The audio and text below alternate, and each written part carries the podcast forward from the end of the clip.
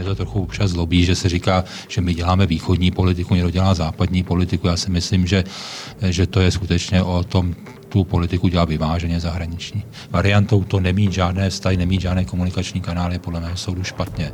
A je dobře, že jsme přistoupili k té formě eh, dialogu s ruskou stranou. Nevylučoval bych i zkusku pana prezidenta s panem prezidentem Putinem v nějaké době. Rudolf Indrák, ředitel zahraničního odboru kanceláře prezidenta republiky. Vítám vás u nás ve studiu. Dobrý den, děkuji za pozvání. Eh, já bych se chtěl ještě vrátit k události, která se odehrála před pár dny. Eh, prezident Miloš Zeman měl projev na americké ambasádě nebo na zahradě americké ambasády při příležitosti státního svátku 4. července. Eh, pro mě to byl trošku překvapivý moment, protože se o tom moc nepsalo a je to poměrně zásadní věc. Tak mě by zajímalo, jak se to vlastně domlouvalo. No, tato byla úvaha poměrně delší. My jsme s panem velvyslancem Kingem, s americkým, má pan prezident velmi, bych dobré vztahy. Oni se potkávají poměrně pravidelně. Já si myslím, že to je i v pořádku, aby měl prezident republiky nějaké standardní vztahy tak s důležitým velvyslancem, jako je velvyslanec Spojených států. Takže při tom jednom nějakým tuším, že v lednovém obědě eh, se to eh, požádal o to pan prezident, eh, pana prezidenta, pan velvyslanec King a pan prezident to přislíbil. Samozřejmě je to i součástí nějaké trošku širší úvahy, protože v té době ještě byla plánovaná cesta eh, do Moskvy na přehlídku a samozřejmě připomínáme si výroční rok letos, 75 let osvobození republiky, takže se nám to připadlo i docela jako z politického hlediska důležité, aby se nějakým způsobem toto jakoby nevyvažovalo, ale aby tam hm, byly tyto oba dva aspekty, to znamená Amerika i Rusko. Uh... Pan prezident bývá často v médiích obvinován ze svých jako nadstandardních vztahů s Čínou a s Ruskem. Někteří ho neváhají prohlásit za agenta jedné nebo druhé velmoci. Eh, jaký je ten vztah, když to srovnáte Čína, Rusko a Amerika? Jaký je ten jeho vztah s Amerikou, když ve srovnání s Čínou a s Ruskem? To je dobrá otázka. No, já jsem o tom taky nikdy nepřemýšlel, protože si myslím, že je potřeba trošku se hledět i zpětně na kurikulum víte pana prezidenta Zemana, On je, on je velký euroatlantista už v podstatě od začátku před 90. lety a nikdy tam nebylo pochyb, prostě jeho podpora vstupu do Severoatlantické aliance prostě byla velmi výrazná. Mimochodem do aliance jsme vstupovali v době prez, premiérování pana, pana premiéra Miloše Zemana v té době. Dávali jsme 2,5% HDP na eh, zbrojení a tak dále. Takže myslím, že ta vazba na tu Ameriku je poměrně silná u něj, eh, ale pan prezident Zeman je velký pragmatik. Já jsem myslím, že to je v, této, v tomto smyslu skutečně to není o nějakých velkých politických úvahách a mě to trochu občas zlobí, že se říká, že my děláme východní politiku, někdo dělá západní politiku. Já si myslím, že, že to je skutečně o tom, tu politiku dělá vyváženě zahraniční. Když uh, byl na americké ambasádě a měl tam projev, on původně plánoval, jak jste říkal, že pojede do Ruska eh, na tu přehlídku. Jak vlastně teď, teď poctí tu ruskou stranu? No, my v podstatě jsme se omluvili z té přehlídky, jako se omluvilo 99% státníků, řekněme, na západ a trošku i na jih od, od Moskvy, protože se té přehlídky zúčastnili víceméně pouze vedoucí představitele z bývalých států e, Sovětského svazu.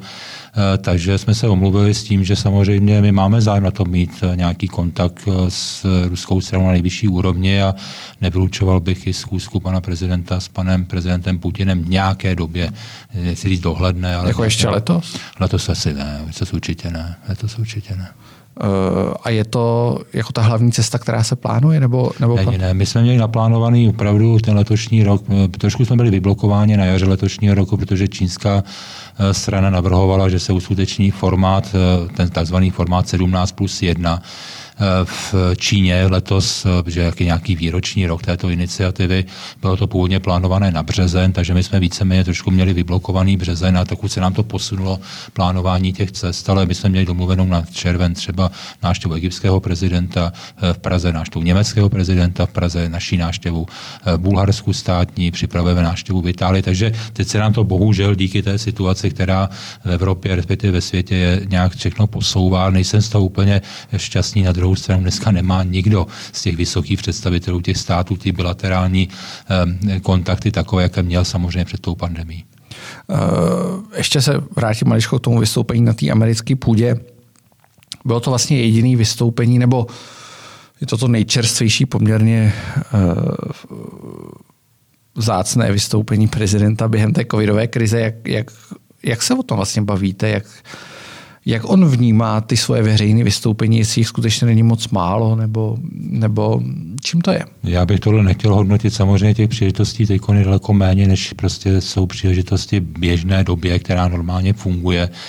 Eh, tak si myslím, že on ale poskytuje, poskytuje některým médiím, poskytuje rozhovory, není to takové eh, intenzivní, jako to bylo, řekněme, v tom lednu ještě nebo koncem loňského roku, ale myslím si, že mm, my máme nějakou platformu, třeba i ten příprava té americké akce byla poměrně, jsme to připravovali eh, i dlouho. Já jsem napsal panu prezidentovi nějaký pár bodů návrhu, co by tam mohlo odeznít. On si tam samozřejmě, a to je možná výhoda pro nás úředníky, jako psát projevy Miloši Zemanovi, to si opravdu myslím, že to je jedna z nejtěžších, by byla jedna z nejtěžších rolí, ale na druhou stranu se snažím být i profesionál celý život, takže aspoň nějaké teze mu předložím. Ale říkám znovu, eh, spíš otázka na, na pana prezidenta, nebo respektive, já myslím, že ta situace je taková mimořádná, že i tohle, co se je nějak vysvětlitelné tím, že prostě těch příležitostí není tolik nějakým veřejným vystoupením. Uh, vy jste byl před pár dny, pár dní zpět schválen uh, zmocněncem pro konzultace s Ruskem, které se rozběhnou co nevidět. Uh, Kdybyste jenom to začal, jaká je ta situace teď, jaký jsou ty vztahy, protože těch problémů, které se objevily v poslední době, bylo poměrně dost, ať už a jeden z těch hlavních byly samozřejmě ostranění sochy maršála Koněva, eh, vlasovci v Řeporích a podobně. Ty vztahy asi nejsou úplně ideální a vy, vy jste dlouholetý diplomat, byl jste dlouholetý diplomat. Eh, jak byste ty vztahy dneska zhodnotil na začátcích těch konzultací? Já bych je zhodnotil jako velmi, eh, že jsou ve velmi špatném stavu. Já si troufám dokonce říct, že my s Ruskem dneska de facto v té oficiální úrovni eh, komunikace ministerstev, komunikace na úrovni vlády, na úrovni jednotlivých ministrů vlastně není vůbec žádná. A to podle mého soudu není správné. Prostě jako máte dvě varianty, buď vztahy máte nebo nemáte. Jo. Samozřejmě je nějaká varianta, která může být mezi tím, ale variantou to nemít žádné vztahy, nemít žádné komunikační kanály je podle mého soudu špatně. A je dobře, že jsme přistoupili té formě eh, dialogu s ruskou stranou, která by měla začít v poměrně brzké době právě na téma, teda, že využíváme teda ustanovení té eh, dvoustranné smlouvy eh, z roku 1993 a že teda použijeme nějaký mechanismus pro nějaké zahájení těch konzultací. Čím začnete? Protože těch, ten seznam, my jsme tady o tom mluvili s Petrem Kolářem a se spoustou dalších diplomatů, poměrně jsme se tomu věnovali a seznam těch témat je poměrně dlouhý s tím, že Rusové zase údajně, to my nevíme, protože jsme s nimi nemluvili, chtějí řešit přesně ty problematické body, jako je Socha Maršála, Koněva, Řepory a tak dále.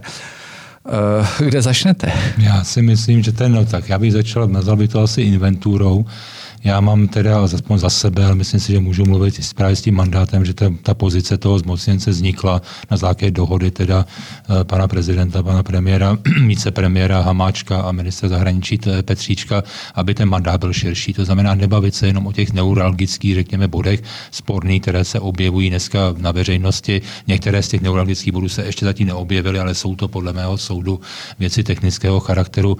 Mít tu ambici trochu větší, to znamená mít ambici v tom bavit se o vůbec nějakém i politickém dialogu s Ruskem. Ale já zase nejsem vlastně šílenec v tom, že bych si tady myslel, že Česká republika vyřeší s Ruskem problém Krymu, že bude řešit problém Donbasu, že bude řešit problémy eh, na, v Líbii, v, v Turecku. Já mám ambici tu, aby jsme se skutečně nastavili fungování bilaterálních česko-ruských stavů tak, aby jsme se nemuseli jeden eh, před druhým skovávat nebo na sebe pokřikovat eh, přes různá média a podobně, aby jsme prostě začali normálně fungovat. Eh, já předpokládám, že vy asi víte od té ruské strany, co jí nejvíc vadí a eh, komunikuje pan prezident vůbec třeba s tou ruskou stranou nebo s ruským velvyslancem a podobně? Komunikuje, já myslím, že... Na a co jim vlastně nejvíc vadí? Jako Rusům to nejvíc Rusům, vadí. Rusům, no, Rusům vadí ty věci, o kterých jste vy hovořil. Samozřejmě nejzásadnější věc, kterou si troufám říct, že jim vadí, je právě otázka posuzování nebo přehodnocování nějaké té minulosti eh, z hlediska právě druhé světové války a výsledku druhé světové války a podílu eh, Sovětského svazu vlastně na osvobození Evropy. A to jsou věci velmi citlivé, které samozřejmě jsou někdy vnímány eh, tím politickým pohledem. Nejde se úplně až do toho rozboru vlastně mm, no, typu, že těžko vysvětlujete řeknete eh, nějakému ruskému eh, představiteli, že vlastně nemáte nějakou šanci ovlivnit rozhodnutí městské části eh, Prahy 6, že prostě to není tak, že tam někdo bouchne do stolu z exekutivy nebo z vlády nebo z parlamentu a řekne, tak pane starosto, tak to se prostě chovat nebudete. Takhle to u nás nefunguje, zaplať pámu takhle u nás nefunguje. Takže někdy je to i o nějakém vysvětlování a samozřejmě ten Koněv je vlastně tím bezprostředním důvodem, proč se ty konzultace podle toho článku 5. stavové smlouvy zahajují ale já bych skutečně opravdu měl tu ambici a nedám se od toho odradit. Skutečně to se snažil pojmout daleko, daleko šířeji a ne, neutopit se v nějakých detailech, prostě eh, poznávací značek na, na automobilech nebo vracení nějakých daní a podobně. To si myslím, že je důležité. Samozřejmě já to nepopírám, sám jsem byl šéfem úřadu 18 let a řešil jsem tyhle ty věci v zahraničí a mimochodem to jsou věci, které ty diplomaty zajímají až v té první řadě, bych řekl, jak si vlastně eh, tam jsou, nemyslím, myslím obecně, já se nikoho nechci dotknout, hrajem pámbu, ale eh, tam musí vyhrát politika prostě nad tím letím, musíme říct. A ještě eh, roli prezidenta, prezident s ruským velvyslancem mluvil poměrně pravidelně, on se účastnil třeba těch eh, recepcí ke státnímu svátku ta, a samozřejmě za mého působení na hradě, což je třeba půl roku, se s panem prezidentem Putinem sešel dvakrát. Jednou, jednou na okraji summitu v Číně a jednou v Soči. Nebyla to sice oficiální návštěva, ale ten kontakt tam byl. Eh, myslíte si, že je možný vlastně s Rusy se bavit o, o výsledku té velké vlastenecké války, protože tam je to jako taky do jistý míry politikum. Je to určitá součást národní identity a uh, já nechci jako být skeptický předem k výsledku těch konzultací, ale z toho našeho pohledu, i z jejich pohledu, samozřejmě to bude extrémně složitá debata, protože jako co může být jejím výsledkem? My, my samozřejmě uznáváme, že asi většina lidí uznává, že ruská armáda osvobodila velkou část Československa. Eh, a co může být výsledkem té debaty? To mě vlastně zajímalo, do čeho tím jdete? No, já jsem prostředník, já rozhodně určitě nebudu sedět s nějakým historikem no, prostřed, jasně, jasně, proti sobě, aby se snažil právě zprostředkovat nějaký dialog. My máme eh, komisi historiků Českou, Ruskou, o které se velmi málo ví, jsou tam velmi, bych řekl, fundovaní a kvalifikovaní lidé i z české, i z té ruské strany. Já myslím, že je možné se bavit o celé řadě věcí a máte pravdu v tom, že eh, ten narrativ dneska v Rusku, eh, to je právě té velké vlastenecké války si myslím, že je spíš ještě silnější, než byl prostě před eh, pár lety, že to je součástí určité eh, národní identity. Já to nespochybnuju, já to respektuju samozřejmě, protože si myslím, že Rusko, a to je nespochybnitelné, vy jste použil slovo osvobození, já jsem za to rád, že osvobodilo tu Evropu a já jsem, eh, když jsem měl velvyslance v Německu, já jsem skutečně objížděl vždycky v tom dubnu, v květnu, skoro všechny koncentrační tábory bývalé nacistické na území Německa, že jsem, že ve všech těch koncentračních táborech byli Čechoslováci. Eh, uctíval jsem tam jaksi jejich, eh, jejich eh, památku a vždycky jsem si říkal, no jestli teď vedou debaty, jestli osvobození nebo okupace, tak se měli ptát těch lidí, kteří v těch koncentrákách bylo, co to pro ně znamenalo, když tam ta rudá armáda přišla a osvobodila ty lidi od, od toho, co se tam do těch hrůz dělo. Takže já myslím, že v tomhle ve své podstatě s ruskou stranou nějaká debata možná určitě je, ale já bych to skutečně, já nepovedu tu debatu, jestli budeme nějak tady přehodnocovat výsledky druhé světové války, ale čemu můžeme přispět, prostě třeba jsou otevření archivu. Tam je řada věcí, které se týkají třeba eh, Československa těsně po druhé světové válce třeba, nebo když už půjdu dál ještě třeba roku 68, což je velmi zajímavé téma, tak třeba kdybychom, kdybychom v těch jednáních přispěli k tomu, že se ty archivy ruské ještě více otevřou, tak si myslím, že to je pozitivní výsledek. Eh, vy máte velké zkušenosti s dobou, kdy se dojednávala ta čet, slavná česko-německá eh, deklarace. Eh, kdybyste to srovnal? Protože to byla taky složitá situace a dá se říct, že od té doby se ty vztahy mezi Českem a Německem zásadně zlepšily a některé ty otázky se neotvírají. Samozřejmě hmm. se vždycky občas objeví politik, který na, na tu jako česko-německou notu zahraje, ale že by v té diplomaci tam panovaly nějaký velký neschody, které tam nepochybně byly, ještě hmm. před tou deklarací, tak uh, to tak není. Určitě nelze srovnávat Německo s Ruskem, jako nelze srovnávat tato jednání s ruskou cenou, která budou probíhat eh, s tím, eh, co bylo vlastně hlavním motivem jednání s Německem. My jsme tenkrát, já jsem byl teda součástí, ten tým vedl Saša Bondra, já jsem byl součástí toho týmu nejdříve jako generální konzul v Mnichově, protože ten Mnichov samozřejmě v těch jednáních hrál eh, velmi důležitou roli, protože tam byla nejsilnější právě ta, ta, ta zastoupení sudeckých Němců a vliv sudeckých Němců na tu denní bavorskou politiku. Potom jako jako ředitel odboru teritoriálního jsem vlastně připravoval veškerá ta jednání, o kterých se ještě málo ví. Já myslím, že je dobře, že jsou ještě zamčeny pod zámkem, protože ty, ty byly někdy ty jednání velmi zrušený. Mimochodem proběhlo asi 11 kol z eh, našich schůzek. Ta jednání trvala dva a půl roku. To nebyla otázka, jestli to domluvilo během, během já několika týdnů. Navíc hrozila kolapsem, že se vůbec nedomluvíme. Ale samozřejmě já si myslím, že i ty vyjednávání jsou složitá podobně, jo, v tom smyslu, že eh, diplomacie je řemeslo a máte nějaký určitý mm, řemeslný postup. Jo. Já si myslím, že na řadu věcí lze použít oba dvě, obě dvě tyhle ty optiky, ale je samozřejmě obrovský rozdíl mezi Ruskem a Německem, to si uvědomuji. Navíc my jsme s Německem dneska v NATO, jsme v Německem v Evropské unii, takže máme společné zájmy, ale máte pravdu, že celá řada věcí se tím odblokovala. Uh, jak tedy postupovala ta německá strana? Já vím, že nechcete srovnávat Německo s Ruskem, ale já předpokládám, že přeci jenom my nejsme velikostí ani, ani významem stát, ani srovnatelný s Německem, ani s Ruskem. Uh, jak tehdy ta německá strana vystupovala? My si dokážeme nepochybně představit, jak bude vystupovat ruská strana, víme hmm. zhruba, co bude říkat. Nevíme úplně přesně třeba, co po nás bude chtít a čeho chce dosáhnout, ale uh, jak postupovala tehdy ta německá strana? No, velmi zajímavé, jak postupovala, si pamatuju jako dneska, to byla okolností, myslím, že únor roku 1994, Mnichovská bezpečnostní konference, já jsem dostal do ruky tenkrát přes nějaké kolovy prostředníky, že kancléřem byl Helmut Kohl, a on se nastartoval po nějaké předpřípravě, velmi důležitou roli v tom sehrál. Josef Želeněc jako tehdejší ministr zahraniční věcí, Saša Bondra taky a konec konců i e, Václav Havel s Václavem Klausem, takže ten koncensus taky jsme u toho, prostě minister zahraničí, předseda vlády, prezident republiky a samozřejmě bylo to vyvolané i tím, že jsme měli zájem se státi členy NATO a samozřejmě NATO nemá zájem na tom, aby se tahali dovnitř aliance nějaké bilaterální problémy mezi státy. A my jsme tu historii uzavřenou prostě neměli a to je pravda. Takže si pamatuju na ten únorový den, kdy mi tam dával ten prostředník ten jednu stránku, eh, mám jistě schovanou doma, v Němčině devět bodů tam bylo, když to pamatuju, a, a těch osm bodů z těch devíti začínalo s větou, že Česká republika musí, Česká republika udělá, Česká republika posoudí a tak dále. A pak byla nějaká devátá věta, že Německo vhodnou formou se vyjádří k tomu, co se stalo během druhé světové války. To byla první negociační pozice, s kterou do toho ty Němci šli, ale to je taktika, to je přesně o tom řemesle, že dáváte max maximum eh, a potom z toho postupně nějakým způsobem ustupujete, děláte kompromisy. Takže nakonec ta deklarace dopadla, si troufám říct, teda velmi dobře, protože skutečně ta schoda velmi, je velmi silná na tom, a to je ten článek 4 deklarace, že sice máme rozdílné názory, ale eh, rozhodli jsme se, že nebudeme zatěžovat vzájemné vztahy těmito rozdílnými názory. A to německá strana určitě dodržuje, česká strana to, až jak jste zmínil, vy také dodržuje, tak si myslím, že proč třeba neudělat česko-ruskou deklaraci nemyslím takovouhle tohoto charakteru, že to je unikátní věc, ale třeba formou prostě nějakých memorand eh, podepsaných nebo schválených premiéry, prezidenty, ministry zahraniční věcí. Proč ne?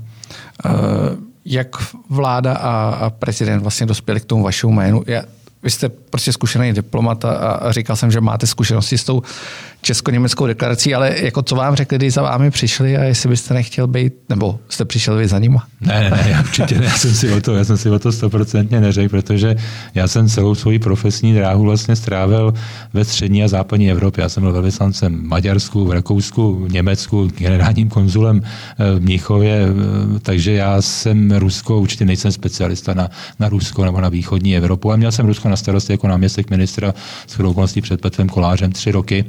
Eh, na ministerstvu zahraničí a také to nebyla úplně jednoduchá debata v té době, ale oni se na tom nějak dohodli, bylo nějaké sezení, eh, bylo to potvrzeno potom i po rozhovoru prezidenta s premiérem, takže já jsem tom nějakou vlastní roli nehrál, ale si v tom sehrálo v tom rozhodování určitá eh, ta moje zkušenost. Jedna věc, ale důležitá věc ještě je to, že přece jenom v Rusku hraje poměrně velkou roli administrativa prezidenta zahraniční politice. To znamená, že to není jenom ministerstvo zahraniční věcí, které by nějakým způsobem tu zahraniční politiku utvářelo. Třeba problém nemovitostí, a je to problém také v česko-ruské relaci, je vyloženě v Kremlu. To má na starosti kremelská administrativa, takže i to, že já jsem součástí, řekněme, hradní administrativy a ještě teda současně jsem poradcem premiéra pro zahraniční politiku, takže se to tak nějak všechno sešlo, ty věci a myslím si, že je lepší, když to se to sešlo v jedné osobě, než kdyby to bylo prostě třeba rozkouskováno do tři, do čtyřech míst. Jaký bude teď ten harmonogram, kdy vlastně očekáváte nějaké první výsledky?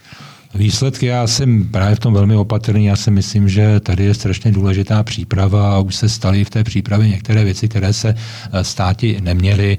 Já si myslím, že bychom si neměli právě posílat nějaké skazy eh, prostřednictvím médií, aby jsme neměli prostě oznamovat některé věci, které by měly být důvěrné. Mimochodem, eh, ta česko-německá deklarace zmiňovaná za ty dva a půl roku neuniklo ani jeden jediný řádek z té deklarace. Jenom díky tomu, že já jsem vždycky to těm našim politikům sebral. Já jsem byl jediný asi člověk ve republice, který znal tu aktuální verzi a znal ji z paměti, takže eh, si myslím, že je potřeba mít i nějaký řád těch jednání, takže já myslím, že to je otázka měsíců, ne-li, ne roků, než se prostě pohneme v nějakém balíku prostě dál. Já myslím, že je samozřejmě varianta postupně, jak si odřezávat některé ty problémy, které ty relaci jsou a které jsou nějakým způsobem řešitelné jednodušeji. Ale znova, já nemám ambici prostě tady být nějakým prostředníkem mezi velmocemi, já mám ambici řešit bilaterální prostě vztahy, aby jsme měli nějaké vztahy, funkční vztahy. Eh, co se nemělo stát při té případě? Co se nemělo stát, právě přesně taková ta publicita, která k tomu byla věnovaná, v podstatě i nějaké, já nevím, oznamování věcí dopředu, jakým způsobem budeme s tou druhou stranou jednat a co chceme dosáhnout. Já se teda taky něco říkám teď, ale je to záměrně dělané, prostě, aby jsme ale neříkáte řekli, mi, čím no, přijdete? No, neřeknu, já to ani neřeknu, protože samozřejmě mám i už ten seznam, tu inventarizaci nějakou, nějakým způsobem udělaný. Samozřejmě velmi úzce spolupracuji s ministerstvem zahraniční věcí. Eh, já se chystám obeslat i jednotlivé ministry, aby mi definovali, prostě, kde oni vidí eh, nějaké problémy v česko-ruské relaci, respektive kde vidí nějakou šanci na navázání nějaké spolupráce, že v tom usnesení vlády, kterým mě souhlasí vláda s tím, že byl tím zmocněncem, je také, že ukládá ministrům, aby mi prostě eh, poskytli nějakou součinnost. Takže já si myslím, že to je příležitost fakt to uchopit trošku z širšího hlediska, ale jenom už to, že se nesešli premiéři, já nevím, asi 15 let, ministři zahraniční věcí taky tuším 15 let, že prezidenti se se sešli dvakrát, to je sice pravda, ale na, na eh, rámec nějakých for, to si myslím, že není v pořádku. Myslíte si, že by k setkání premiérů mohlo dojít? Eh, premiéru ano, pokud budeme mít agendu, ale pozor, to je se důležitá věc, nemá cenu dělat setkání pro setkání, to znamená, že se musí připravit agenda a k tomu je prostě nutné spustit ty konzultace, k tomu je nutné zapojit eh, ty jednotlivá ministerstva. Máme třeba smíšenou mezivládní komisi pro ekonomickou spolupráci, která se sešla tady před dvěma lety. Proč nepokračovat v této věci? Samozřejmě jsme limitovaní sankcemi, ale my máme s Ruskem, tuším, obrat přes 200 miliard korun, ještě pořád i eh, přes to, jaká je doba dneska. Já vám děkuju za to, že jste přišel. Přeji hodně štěstí při jednání s Ruskem. Já vás moc děkuju a, a Díky. vážím si toho. Děkuju. děkuju.